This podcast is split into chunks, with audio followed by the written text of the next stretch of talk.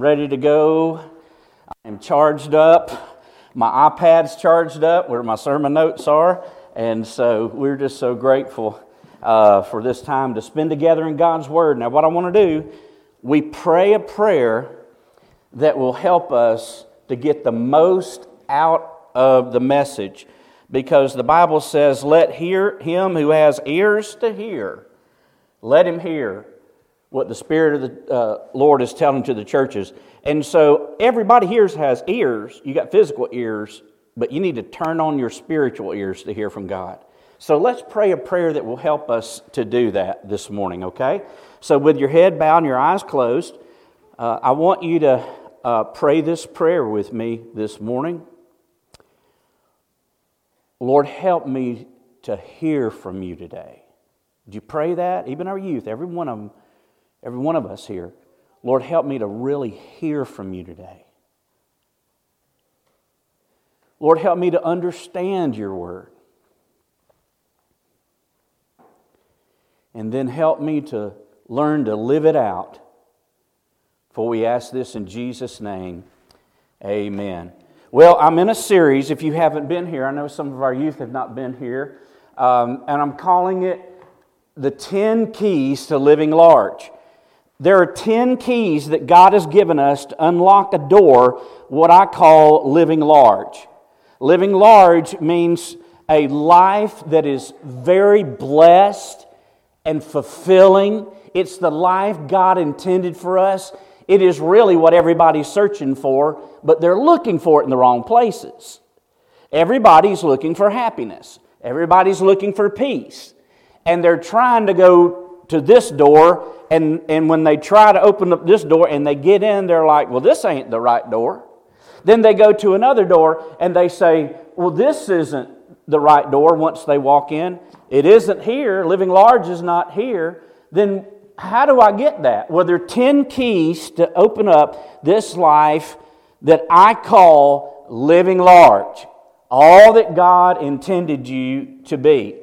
Now, Gail and I moved here, it's hard to believe, almost three years ago. And we knew that when God was calling us here, it was time to go house hunting. That is a laborious uh, task. It is very strenuous, sometimes a little bit stressful. And so we looked on the internet first, and so we, you know, we probably looked at a hundred houses on the internet, but we narrowed it down to maybe about 15 houses together. But we had to go with our real estate agent to visit these houses and walk in. And there, some of them were good. I'm glad we ended up where we, where we are now. I, love our house that God gave to us. But here's the one deal breaker it doesn't matter how pretty the house looked or if I really wanted to move there, there was one deal breaker. It's if we saw a big crack in the foundation. If we saw a big crack in the foundation of that house, we knew there's going to be major problems, probably for the rest of the life of that house. And in order to get it fixed, it would cost thousands of dollars, maybe ten thousands of dollars. So we immediately said, cracked foundation, no way. Do you know? There you go. there you go. I love it. I love it when the kids respond. They're, which tells us this they're listening. You know, they may be drawing crayons, but they are still listening. So praise the Lord. All right, but listen to this. The foundation for a country is the Word of God. and listen, you know why America is crumbling? It's not because of Democrats. It's not because Republicans, Hollywood, or anywhere else. The reason America is crumbling is because we have removed the Ten Commandments. It is the foundation. It's the foundation for the home. And listen to this it is the foundation for your life. Matter of fact, one time when I preached through the Ten Commandments, uh, I mean, it must have been 15 or 20 years ago. Here's the, here's the sermon series title I used then Foundations for Living, because that's what the Ten Commandments are. Now, look at this verse. This is very, very important. Look at this. Whoops, how did I jump over that? How in the world did I do that? All right, let me, let me get past here and I'll come back to it. All right. I have no idea why I didn't show up. It didn't download. But let me, let me read you the verse. Uh, here we go. I'm sorry, y'all. Let me get on track here again. All right, let me read this verse to you. Anyone, Jesus said, who listens to my teaching and obeys me is wise. Listen to that. Everybody here? Listen, this is how I'm going to help you. I know you're tired. I, I'm tired too this morning. But I have something right here called holy water. And if I see you sleeping, I'll take some of this and I'll anoint you with holy water. Okay, that'll help you stay awake. anyway, and y'all know I'm not above doing that, don't you? No? Uh, so, uh, listen to what Jesus said in Matthew 7 24 through 27. Anyone who listens to my word and obeys it is wise. Like a person, he gives an analogy, like a person who builds a house on a solid rock. Though the rain comes in torrents and the floodwaters rise and the winds beat against that house, it won't collapse because it is built on a rock. But, listen to this if anyone hears my word and does not do it, does not obey it, it's like it, says he is foolish. Foolish. Like a person who builds his house on sand. When the rains and floods come and the winds beat against that house, it will fall with a mighty crash. What is that saying? If you begin to build your life on the Word of God, God will give you a solid foundation, and it doesn't matter what comes in your life. No matter if a boyfriend breaks up with you or a girlfriend breaks up with you, no matter if you have a home that's very difficult, no matter if you go through a financial crisis, you have all these troubles which you will experience in your life. I'm not exempt from that. Nobody here is. Life's going to be full of trouble, and here's what you got to do. If you're on a solid foundation of the Word of God and you chew on it every day, doesn't matter what comes, you're going to be at peace. And you'll be wise. But if you just ignore this and just walk out of here and do nothing with what I'm preaching today, God says you're foolish. If you hear a word from God and you ignore it, you're a fool. Now, that's pretty bad when Jesus calls you a fool, isn't it? I could call you a fool. And maybe you do some foolish things, but Jesus said in your character, you're a fool. You're, and let us just say today in our, you're an idiot if you don't do this.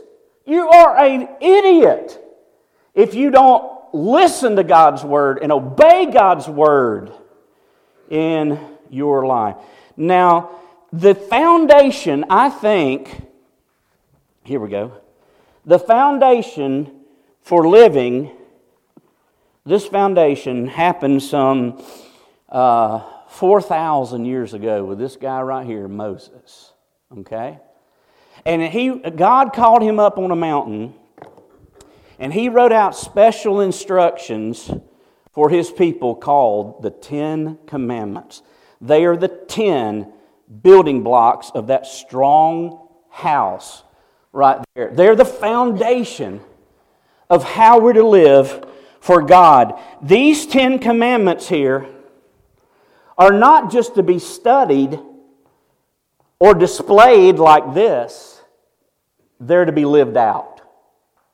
And so, as I look at this passage here, I want you to understand this is not just a lesson. This is not like school where you're taught something and you got a test on it. The real test is not whether you can recite it, the real test is are you living it? That's what unlocks that key to living large. That's the key. The key is not just listening, the key is listening and obeying. Uh, here's another way to say that it's listening and applying it to my life. When I hear a sermon on prayer, you know what I ought to do?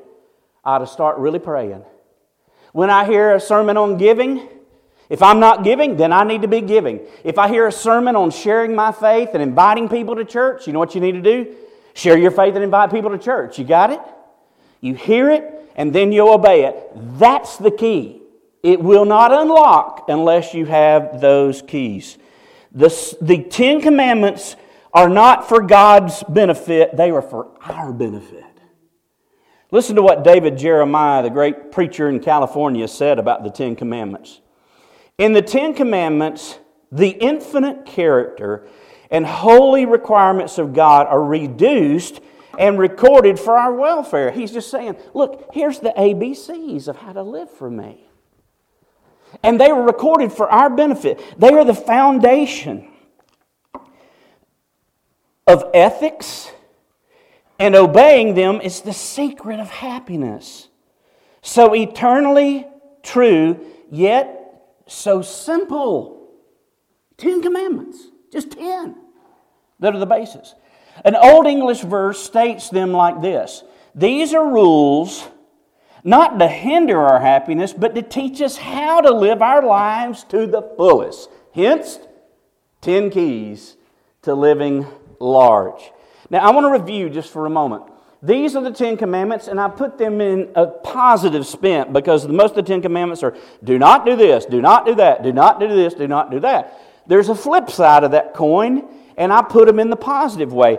The first one is this don't have any other gods before me. And I said this put the Lord first.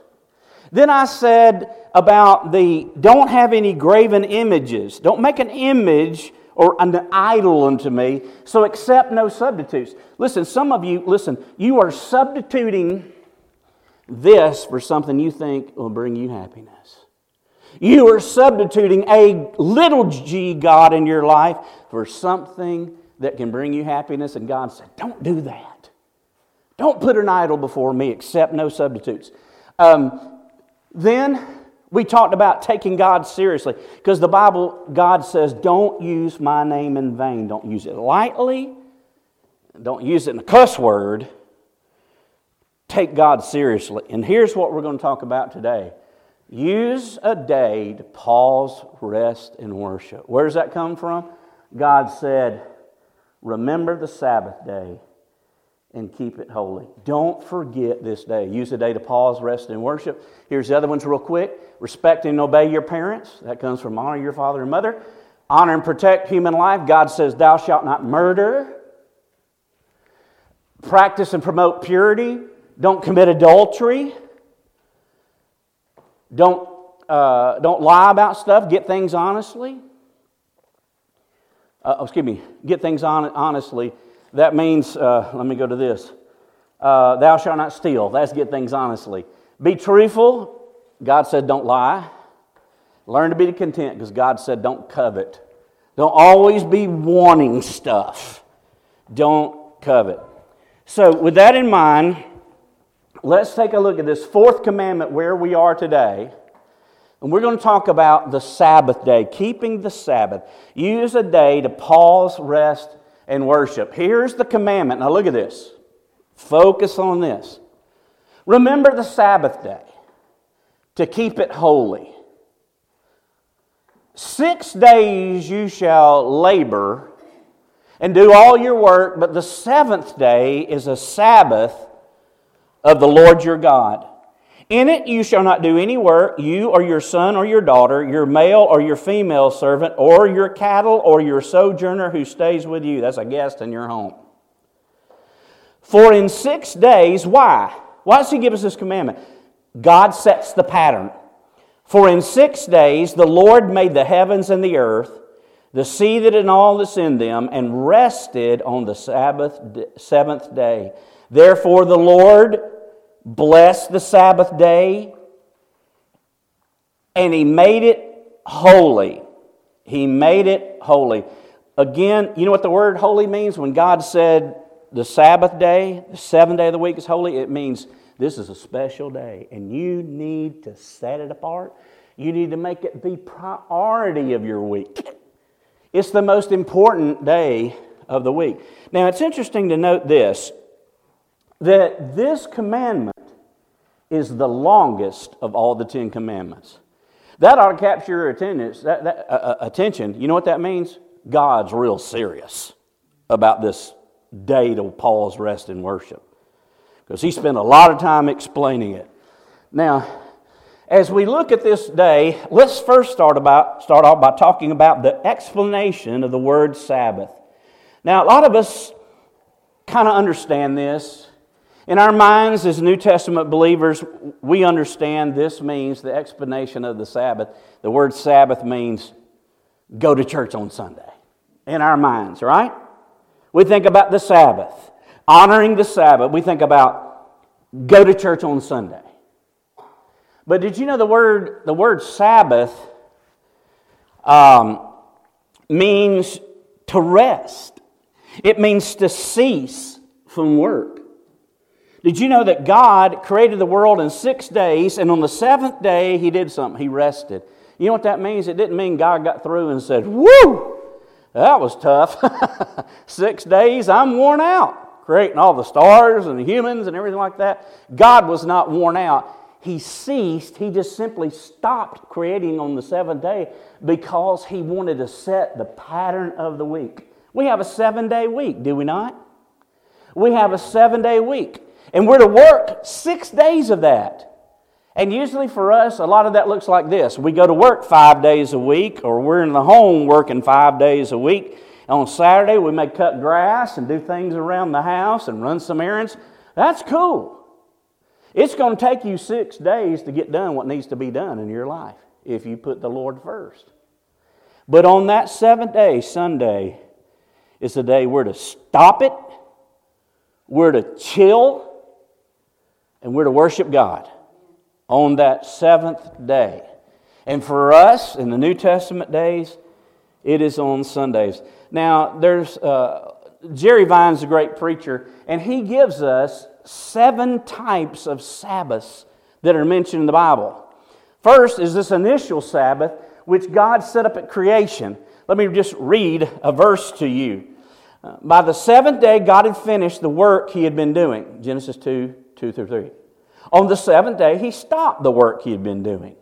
Then God blessed that day and set it apart because on that day he stopped all the work of his creation. God set the clock. Here's how you operate six days of work, stop one day and worship me. That's the initial Sabbath mentioned in the Bible in the second chapter of the Bible.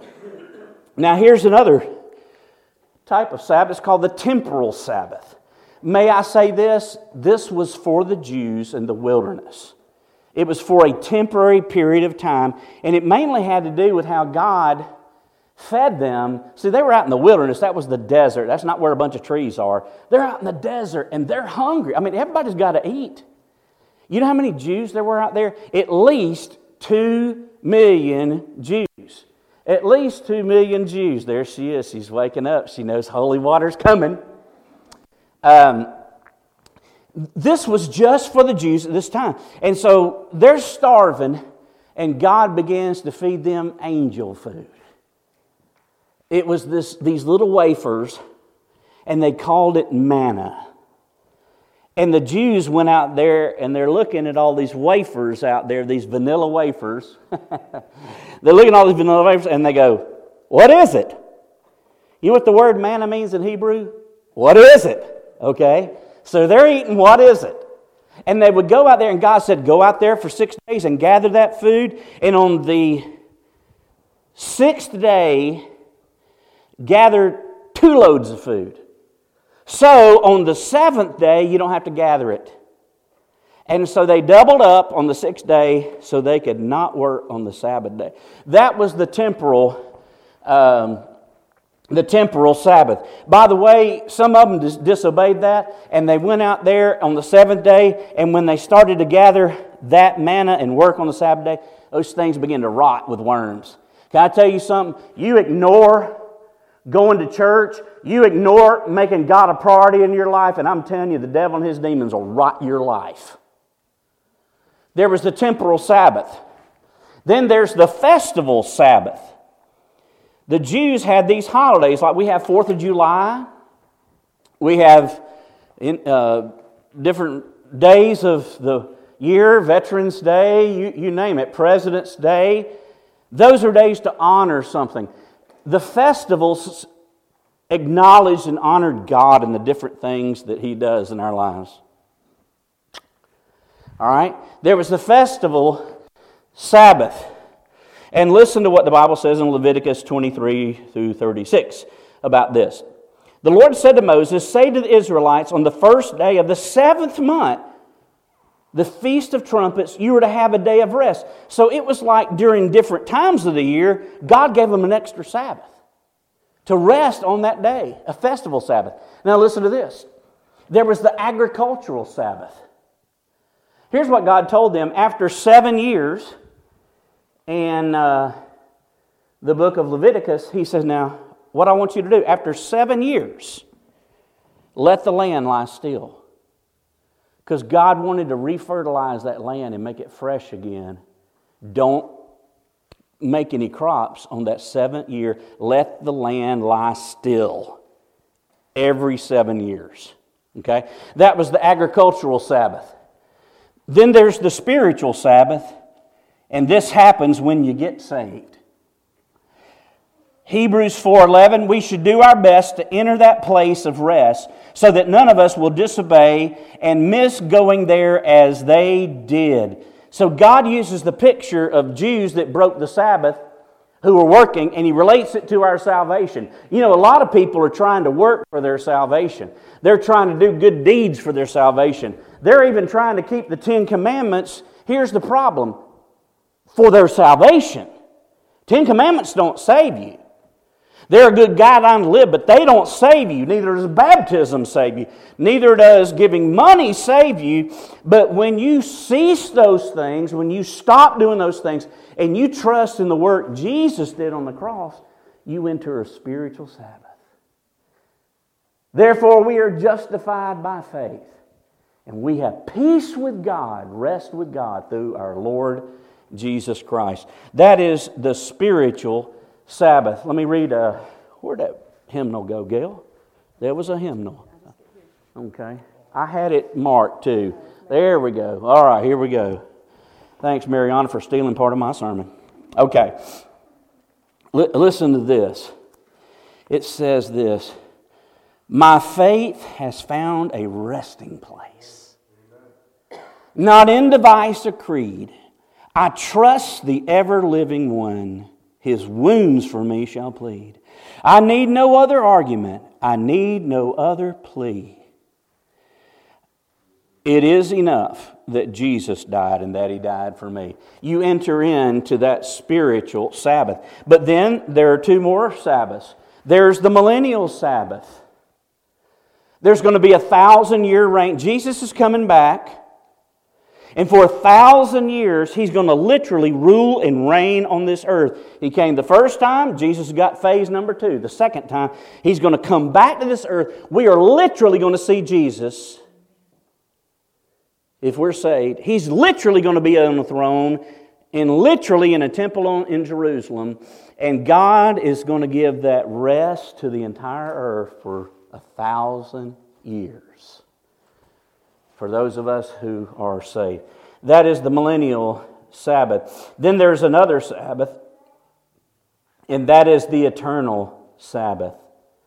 That is when we enter into the full eternal state, we will have eternal rest with Jesus.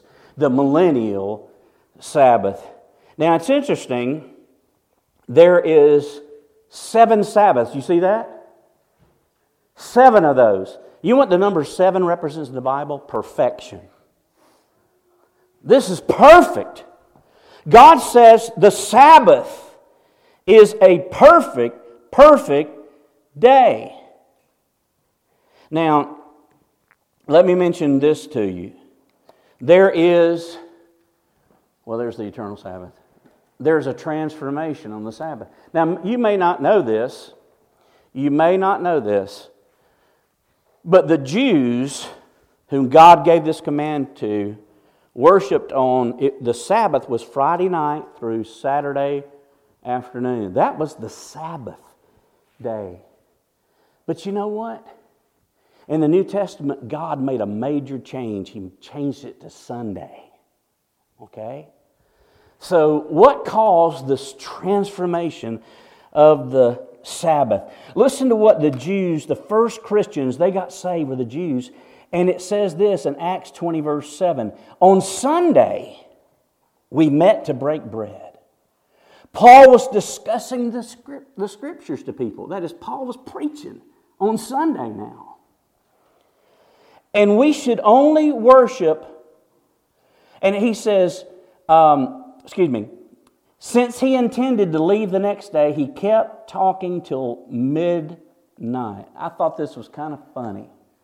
Robert, this just really tickled me. I didn't think about that verse. Guess what time we got home last night? Midnight. He was preaching till midnight. And you know what happened? There was a guy, a young man, sitting in the window. Paul was preaching till midnight. And this young man got the nods. He was tired. It's midnight. And he fell backwards three stories. And he died. And everybody's like, oh my gosh, a church member died listening to the pastor, right? I think some of y'all are tired, but you're not going to die, okay? You will not die. But Paul said, don't worry about this. Paul had the power of God, went down there and raised that boy from the dead and brought him back into church, okay? But it happened on a Sunday. Now, listen to what Ron Rhodes said about this, great biblical scholar. He asked the question why do Christians worship on Sunday when the Old Testament commands us to set apart Saturday as the day of worship? What made the big change? What made the transformation? Here's what he said The commandment in Exodus 20, verses 8 through 11, states that the seventh day of the week, Saturday, is the day which the Lord selected as the day of rest and worship. However, in the New Testament, the Christian church began to worship and rest on the first day of the week, which is Sunday. Are Christians violating the Sabbath commandment by not worshiping on the first by worshiping on the first day of the week rather than the seventh day? I do not think so. First, the basis for the command to observe the Sabbath, as stated in Exodus 20:11, is that God rested on the Sabbath day after six days of work, and that God blessed the seventh day and sanctified it. The seventh day of the week is Saturday. The first day of the week is not Monday, it's Sunday. Now, look what he said. The Sabbath day was instituted as a day of rest and worship. The people of God were to follow his example and his pattern of work and rest. However, as Jesus said in correcting the distorted view of the Pharisees, the real super religious, legalistic, holier now people, the Sabbath was made for man and not man for Sabbath. They'd get argumenting and they said, Hey, you pulled an ox out of a ditch. You're violating the Sabbath. Jesus, your disciples are eating bread. You're not work, resting. You're violating the Sabbath. And they got all nitpicky about what they're supposed to do on the Sabbath. And Jesus said, Now, wait a minute. Time out. The Sabbath, God doesn't need the Sabbath. You need the Sabbath. You need to have a day where you set it aside and you worship, where you worship God. Now, then he goes on to say this. The point is that the Sabbath was not instituted to enslave people, but to benefit them. The spirit of the Sabbath observance is continued in the New Testament observance of rest and worship on the first day of the week. Then he says this. Second, it must be remembered that according to Colossians 2:17, the Sabbath was a shadow of things to come, but the substances of Christ. The Sabbath observance was associated with the redemption. Deuteronomy 5:15 says this, when Moses stated, "Remember that you were a slave in the land of Egypt and the Lord God brought you up out of there by a mighty hand and by an outstretched arm. Therefore, the Lord your God gave you a commandment to keep the Sabbath day. That Sabbath was a shadow of the redemption that would be ours provided in Christ. It symbolized the rest from our works, baptism, Lord's Supper, giving. It symbolized the rest from our works and an interest into the rest of God salvation provided by the work of Jesus Christ. Now, then he says this finally, although the moral principles expressed in the commandments, Ten Commandments, are reaffirmed in the New Testament, the command to set aside Saturday as a part of rest and worship is the only commandment not repeated. Here's what he's saying every one of these Ten Commandments, maybe not exactly repeated word for word. Every one of these Ten Commandments is reaffirmed by a principle in the New Testament. But there's one commandment he does not reaffirm. There's one commandment he leaves out of the New Testament, and that is the Sabbath day. So let me tell you what that means. Now, I know sometimes we say the Sabbath day, and we understand what we're saying, but really, there is no more Sabbath day. The Jews called it the Lord's Day when they got saved. This really is not the Christian Sabbath. This is today the Lord's Day because Jesus rose from the dead. Now, let me show you the, uh, let me go ahead and skip to this. The application of the Sabbath. We explained it. The word Sabbath means to stop and rest for the Lord. The transformation of the Sabbath, it happened on the resurrection of Jesus Christ. That's why we shifted from Saturday to Sunday to the Lord's Day. Now, let's talk about the application of the Sabbath. Let me just uh, jump to this. In other words, how do we apply this today since we no longer have the Sabbath? Where we're to use the day to rest. Can I say this? Sunday is a day of rest. For 99% of us, Sunday is the best day to rest, to cease. Now, guess what I do on Saturday? I really don't rest. I'm excuse me on Sunday. I really don't rest on Sunday, right? This is Super Bowl for me every Sunday. I go home absolutely exhausted. So you know what I do? Friday is my day off. I rest. I need a day off. That's my Sabbath day. But I use the day to rest. I try to disconnect from the church. I try to disconnect for everything. I try, that's our day to chill. Okay? Now, look what uh, the Bible, mean, not the Bible, but a great quote says right here Rest is a weapon given to us by God. The enemy, that's the devil, hates it because he wants you stressed and occupied. God wants you to have a chill day. You need it. You need it to rest your body. You'll burn out. You will not be effective. You'll be stressed out unless you take a day to chill. Okay? Your body needs it. Your soul needs it. Now here's the next thing is use the day to fellowship. You know, the Bible says that we're to worship together.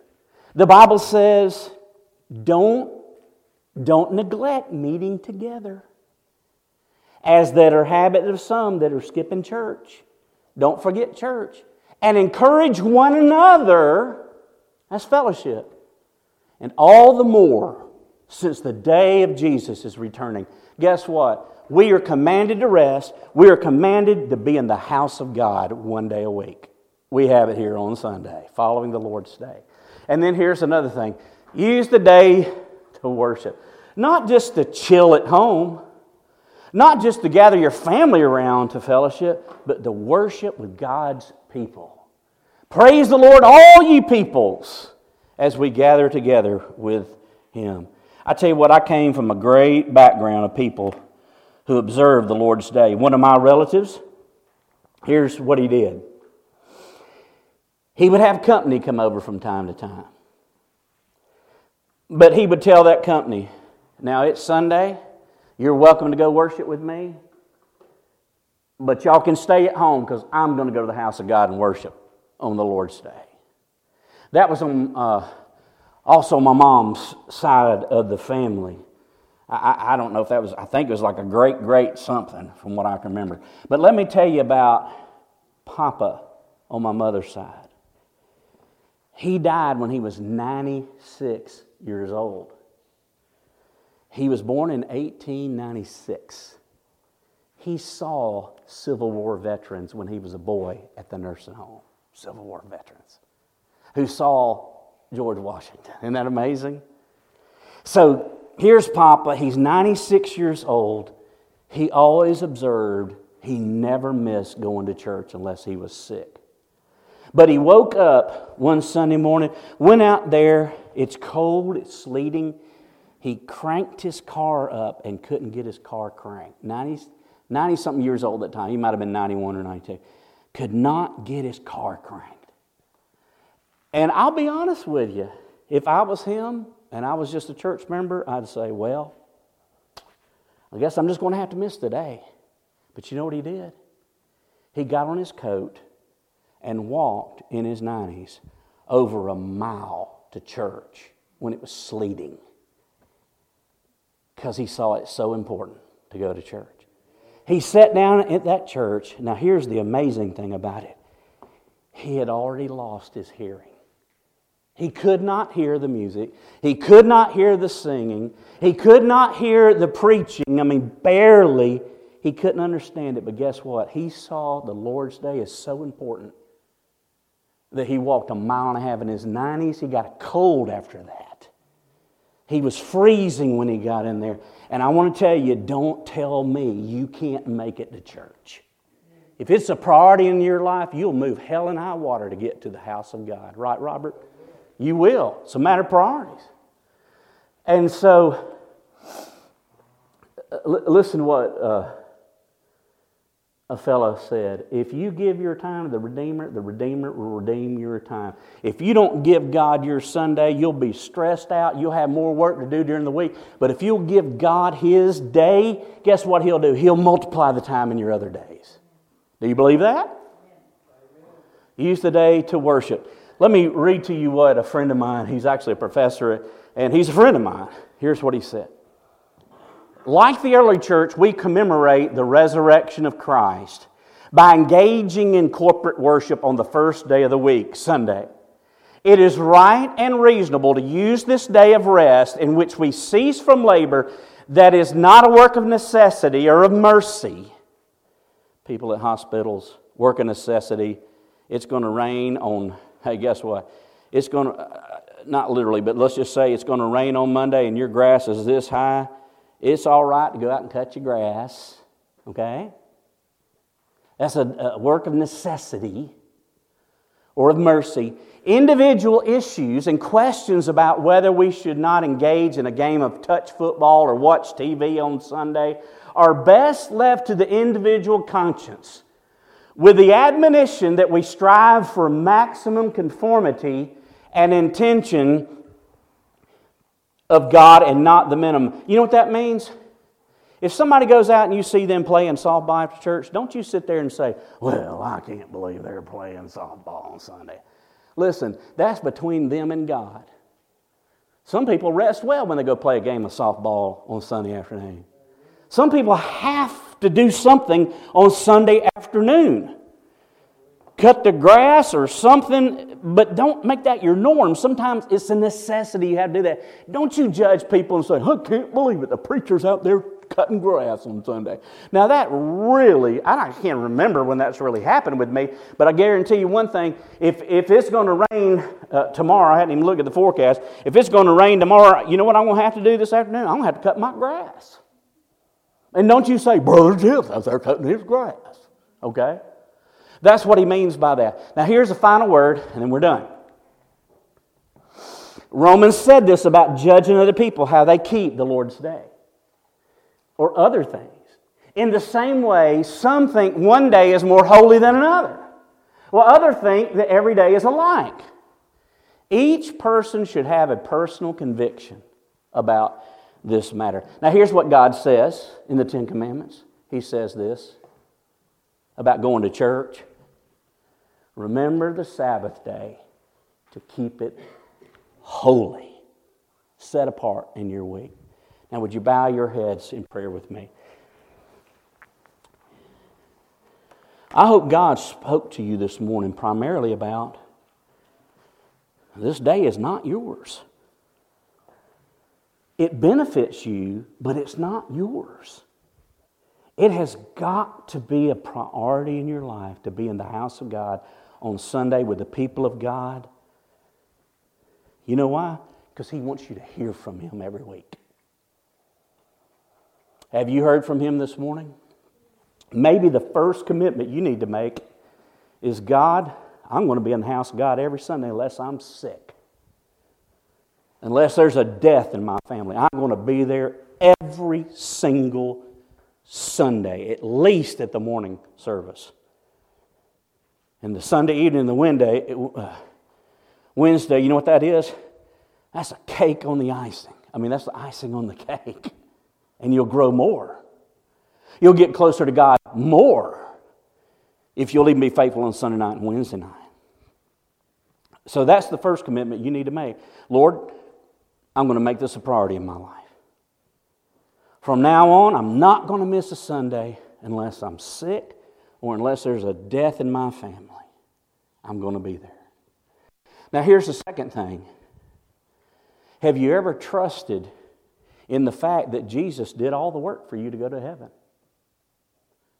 And that you ceased trusting in yourself and now you trust in Him. If you haven't done that, I'm going to invite you to say a prayer with me right where you are.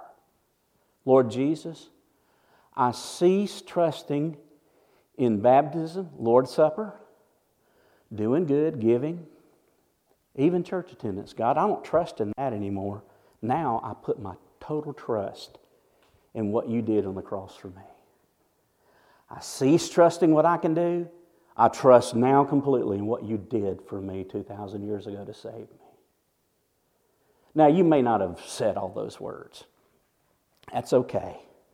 Here's what you need to do just say, Lord Jesus, save me. Save me, Lord Jesus.